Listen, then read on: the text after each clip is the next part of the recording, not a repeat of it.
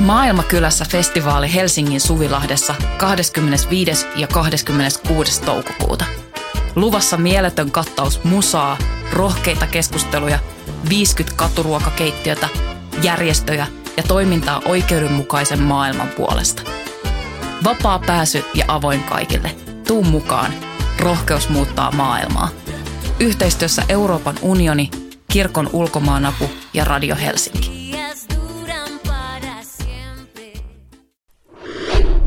Voima. Ymmärrä maailmaa. Voima numero 3, 2022. Venäjällä toimii yhä vastarintaverkostoja. Teksti Elisa Helenius, lukija Silja Seppälä. Venäjän hyökkäys Ukrainaan on ollut järkytys monelle venäläiselle. Sotaa vastustavien verkostot säilyvät, vaikka tiedon saantia ja sosiaalisen median käyttöä on rajoitettu. Maailma odottaa venäläisiltä valtavaa sodan vastaista protestia, mutta venäläiset eivät voi nyt protestoida, kuten ukrainalaiset tekivät vuosina 2013 ja 2014, kertoo ukrainalais-venäläinen Moskovassa asuva dokumenttielokuvien tekijä Ksenia Gabchenko. Ukrainan kansalaisyhteiskunta on vahvempi kuin Venäjän. Ukrainalaiset ovat todellisia eurooppalaisia. Venäjä on valitettavasti erilainen. Tällä hetkellä Venäjä ja Valko-Venäjä ovat totalitaarisia valtioita. Venäläiset ovat peloissaan. Kulttuuriväki on jo vuosikausia protestoinut rauhan puolesta. Kapchenko on osallistunut sodanvastaisiin protesteihin Moskovassa yli kymmenen vuoden ajan. Hän ei ole kuvannut paljoakaan sodanvastaisia protesteja, koska se on vaarallista. Venäjän hallinnon vastaiset protestit alkoivat vuonna 2011 Moskovassa, kun kymmenet tuhannet ihmiset osoittivat mieltään silloin pääministerinä toiminutta Vladimir Putinia vastaan. Putinin perustama yhtenäinen Venäjä sai niukasti alle puolet äänistä, mutta ehdottoman enimmistön Duuman paikoista. Tämän jälkeen säädettiin mielenosoitukset estävä laki Venäjällä. Laista huolimatta venäläisiä osallistui mielenosoituksiin Ukrainan miehitystä vastaan vuonna 2014 ja tukeakseen oppositiojohtaja Aleksei Navalniita vuosina 2018-2021. Monia mielenosoittajia on erotettu työstään, vangittu tai tapettu, Kapchenko kertoo. Ukrainaan hyökkäämisen jälkeen Venäjä on rajoittanut ennennäkemättömän laajasti mielenosoittajia, riippumattomia uutiskanavia ja ulkomaisia sosiaalisen median palveluita. Parin sodan ensimmäisen viikon aikana lähes 15 000 ihmistä, mukana myös lapsia ja vanhuksia, on pidätetty Venäjällä sodan vastaisen mielenosoituksen vuoksi – Pelkästään sunnuntaina 6. maaliskuuta poliisi pidätti yli 4300 henkilöä Ukrainan sodan vastaisissa mielenosoituksissa 560 kaupungissa Venäjällä. Venäjän tiedotusvälineiden sääntelyviranomainen on estänyt yli 20 venäläistä mediaa tekemästä työtään tai lopettanut niiden toiminnan. Myös sosiaalisen median alustat Facebook ja Instagram ovat nyt kiellettyjä. Putin vahvisti maaliskuun alussa lakimuutokset, joiden nojalla armeijaa koskevan valheellisen tiedon, eli käytännössä minkä tahansa Venäjän armeijan tai sotaan Ukrainassa liittyvän informaation levittämisestä, voi saada jopa 15 vuoden vankilatuomion. Kansalaisyhteiskunta ja ihmisoikeudet ovat tuhoutumassa. Poliisit kuulustelevat jopa lapsia, jotka ilmaisevat mielipiteensä, Kapchenko kertoo. Ei järjestöjä, vaan verkostoja.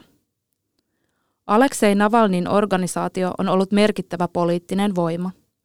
Se on kielletty maaliskuusta 2021 lähtien, jolloin Navalni joutui vangiksi IK-2-rangaistussiirtolaan. Navalnilla on kuitenkin yhä jäljellä verkostoja, kertoo Moskovassa vuodet 1999-2012 asunut kansalaisaktivisti Antti Rautiainen. Hän painottaa sitä, ettei Venäjällä toimi tällä hetkellä sodanvastaisia järjestöjä, koska ne ovat laittomia, vaan verkostoja. Sotaa vastaan kamppailevat tällä hetkellä verkostot, jotka tiedottavat lähinnä Telegram-pikaviestimen kanavien kautta. Enää ei niinkään kutsuta ihmisiä mielenosoitukseen tiettyyn aikaan johonkin paikkaan, vaan tehdään hajautetumpia protesteja. Telegramissa tiedottavat esimerkiksi pietarilainen nuorten demokraattien liike Kevät – ja feministinen sodan vastainen vastarinta.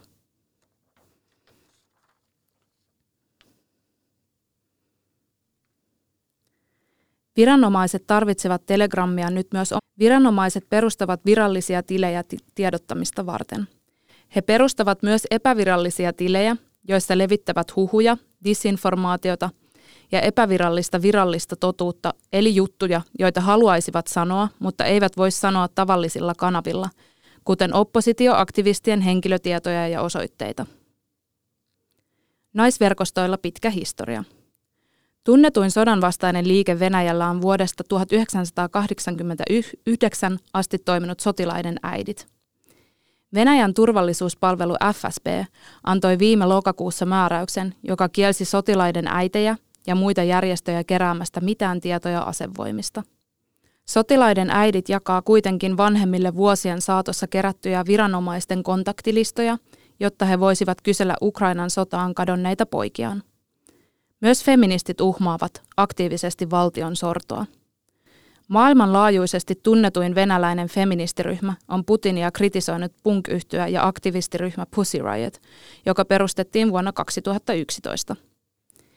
Ensimmäiset feministiryhmät perustettiin jo Neuvostoliiton aikana, Antti Rautiainen kertoo. Uutta on, että viimeisen kymmenen vuoden aikana Venäjällä nimenomaan feministit ovat olleet muiden liikkeiden keskiössä – ja yhtenä näkyvimpinä osana sodan vastaista toimintaa. Ennen 2010 lukua feministipiirit olivat Venäjällä aika pienet, mutta nyt ne ovat. Hänen mukaansa erityisesti sosiaalisessa mediassa feministisellä sisällöllä on Venäjällä satoja tuhansia tai miljoonia seuraajia. Feministien sodanvastainen vastarintaliike kertoo Venäjän feministien tilanteesta yhdysvaltalaisessa Jakobin lehdessä helmikuussa 2022. Venäjän viranomaiset eivät pitkään aikaan pitäneet meitä vaarallisena poliittisena liikkeenä, ja siksi valtion sorto vaikutti meihin tilapäisesti vähemmän kuin muihin poliittisiin ryhmiin. Tällä hetkellä yli 45 erilaista feminististä organisaatiota toimii koko maassa Kaliningradista Vladivostokkiin, Donin Rostovista Ulan Udeen ja Murmanskiin. Sota rikkoo myös ihmissuhteita. Näkemykset sodasta riippuvat Venäjällä vahvasti iästä, asuinpaikasta, koulutuksesta ja ennen kaikkea siitä, katsooko vastaaja televisiota. Venäjän valtion propagandakoneisto perustuu televisioon. Ksenia Gabchenkon mukaan Venäjällä on yhä mahdollista saada oikeaa informaatiota Ukrainan sodasta. Propagandan kupla rakoilee, kun monet venäläiset käyttävät VPNää, eli yksityistä verkkoa lukeakseen luotettavia ulkomaalaisia uutisia. Monet meistä ovat samaa mieltä Ukrainan median kanssa. Kapchenkon äiti on ukrainalainen ja hänen sukunimensä on ukrainalainen. Maailmani tuhoutui 24. helmikuuta. Yksi läheisimmistä ystävistäni asuu Ukrainassa, enkä ole pystynyt olemaan häneen yhteydessä yli kahteen viikkoon. Isäni on aivopesty propagandalla, emmekä voi siksi kommunikoida keskenämme. Olen syvästi surullinen. Kapchenko asuu Moskovassa, mutta toivoo voivansa pian lähteä maasta pienen tyttärensä kanssa – olen Ukrainan puolella. En ole koskaan äänestänyt Putinia.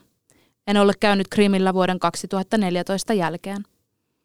Hän on ajatellut luopuvansa Venäjän kansalaisuudesta ja hankkivansa Ukrainan kansalaisuuden. Venäjän parhaat ihmiset ovat nyt jättämässä maan. Mikäli pidit kuulemastasi, voit tukea meitä liittymällä Voimajengiin osoitteessa voima.fi kautta Voimajengi.